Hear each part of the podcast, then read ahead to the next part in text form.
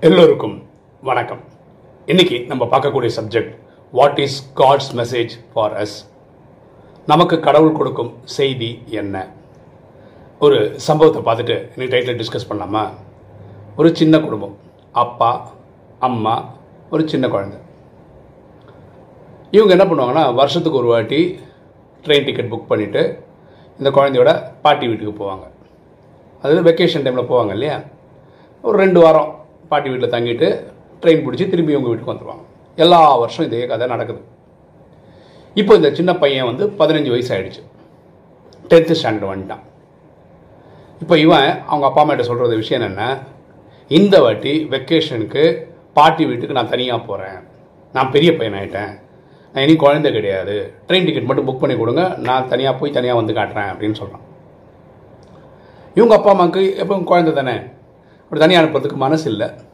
இருந்தாலும் பையன் இப்படி கேட்குறானேன்றதுக்காக வீட்டில் கலந்து ஆலோசித்து சரி உன் விருப்பப்படி நீ தனியாகவே போ அப்படின்னு சொல்கிறாங்க அன்றைக்கி ட்ரெயின் கிளம்பி போகிற அன்றைக்கி ரயில்வே ஸ்டேஷனுக்கு அப்பா அம்மா வராங்க.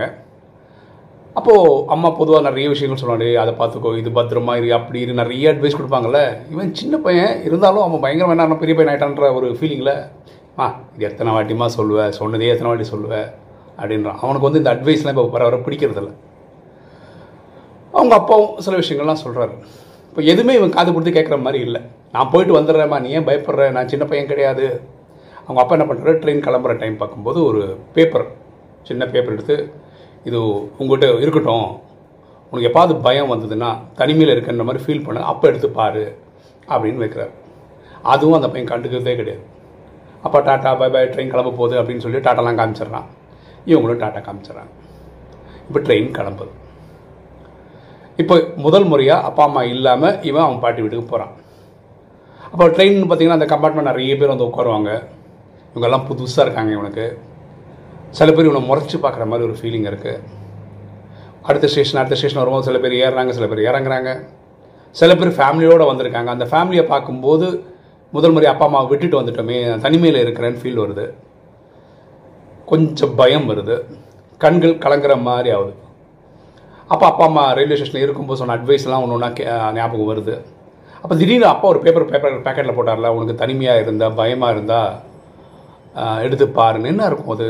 அப்படின்னு எடுத்து பார்த்தா அதில் என்ன எழுதியிருக்குன்னா நான் பக்கத்து கம்பார்ட்மெண்ட்டில் தான் இருக்கேன் அப்படின்னு ஒரு மெசேஜ் அப்போ அந்த பையனுக்கு ஒரு ஒரு ஊக்கம் உற்சாகம் வந்துடுது ஓஹோ அப்பா அம்மா வராங்களா? பின்னாடி அடுத்த ப- அந்த கம்பார்ட்மெண்ட்டில் வராங்கன்றது இவனுக்கு தெரியாது.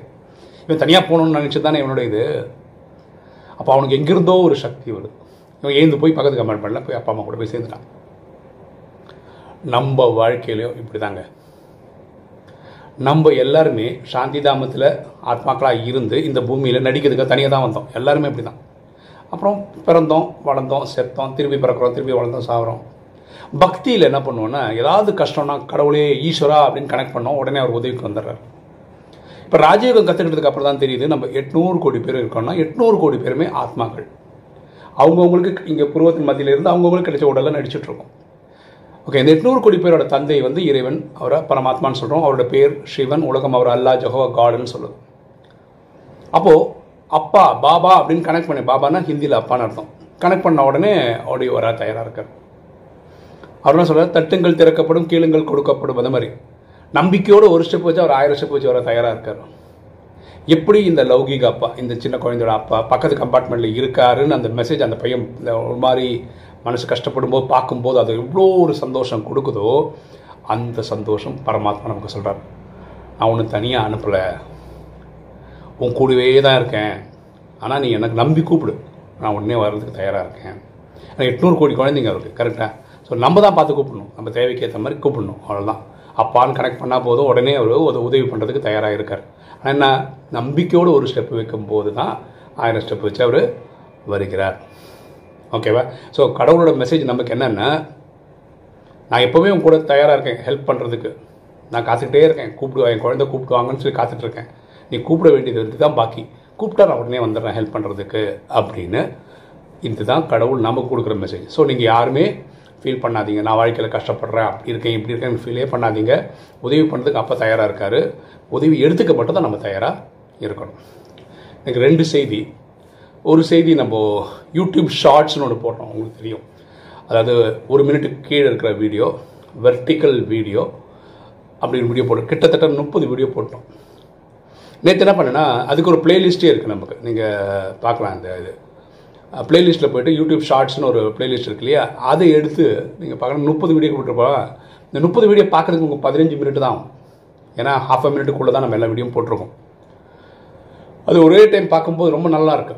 இப்போது எனக்கு நீங்கள் பண்ண வேண்டிய ஒரு உதவி என்னென்னா ஒரு வாட்டி கேட்டு பாருங்களேன். இந்த பிளேலிஸ்ட்டில் போய் யூடியூப் ஷார்ட்ஸ்னு எடுத்து ஆன் பண்ணி விட்டிங்கன்னா அது கண்டினியூஸாக முப்பதும் ஓடிடும். அது எப்படி இருக்குது அந்த ஃபீலு அப்படின்னு ஒரு இது போடுங்க. ரெண்டாவது புதுசாக யாராவது ராஜயோகம் கற்றுக்கணும் அப்படின்னு நினைக்கிறவங்களுக்கு நீங்கள் இந்த பிளேலிஸ்ட்டை ஷேர் பண்ணிங்கன்னா நல்லாயிருக்கும். ஏன்னா அதில் முப்பது வீடியோ சின்ன சின்ன சின்ன விஷயங்கள் தேர்ட்டி செகண்ட்ஸ்க்குள்ளே நம்ம நிறைய விஷயங்கள் சொல்கிறோன்றது அவங்களுக்கு தெரிய வரும். ஓஹோ இப்போ இந்த நாலேஜ் கற்றுக்கணும்னு ஆர்வங்கள் வரும். அப்போ நீங்கள் இதை அடுத்தவங்களுக்கு ஷேர் பண்ணிங்கன்னா ராஜயோகம் கற்றுக்க வர்றவங்களுக்கு ஒரு ஈர்ப்பு ஏற்பட்டு இந்த நாலேஜ் கற்றுக்க வருவாங்க. அடுத்தது அடுத்த பாயிண்ட் என்னென்னா வர சண்டே நமக்கு ஒரு யூடியூப் கெட் டுகெதர் பற்றி பேசிகிட்டு இருந்தோம். ஓகேவா? அது சொன்ன மாதிரி அந்த ட்ரிப்ளம் ஹாஸ்பிட்டல் ஹோட்டல் மகாராஜாக்கு நேர் ஆப்போசிட்டில் ஆஷா ஃபாரக்ஸ் அந்த இடத்துல நடக்க போகுது. சென்னையில் இருக்கவங்க அவசியம் வரணும். ஓகேங்களா? வர சண்டே. இதுக்கெல்லாம் ஏற்பாடுலாம் ஏற்பாடெலாம் பண்ணிகிட்ருக்கோம் ஸோ வர்றவங்க எனக்கு வாட்ஸ்அப்பில் ஒரு மெசேஜ் கொடுத்தீங்கன்னா ரொம்ப நல்லாயிருக்கும். ஏன்னா நம்ம ஒரு கேல்குலேட் பண்ணுறதுக்கு ரொம்ப யூஸ்ஃபுல்லாக இருக்கும். இப்போ நிறைய பேர் சொல்லிட்டுருக்காங்க நான் வரோம் வரோன்னு சொல்லிட்டு இருக்காங்க. ஓகேங்களா? ஸோ வரதுக்கு ட்ரை பண்ணுங்களேன். எல்லாரையும் ஒரு பார்த்தா ஒரு சந்தோஷம்தான். சரி இன்றைக்கி வீடியோ உங்களுக்கு பிடிச்சிருக்குன்னு நினைக்கிறேன். பிடிச்சவங்க லைக் பண்ணுங்கள் சப்ஸ்கிரைப் பண்ணுங்கள் ஃப்ரெண்ட்ஸுக்கு சொல்லுங்கள் ஷேர் பண்ணுங்கள் கமெண்ட்ஸ் போடுங்க. தேங்க்யூ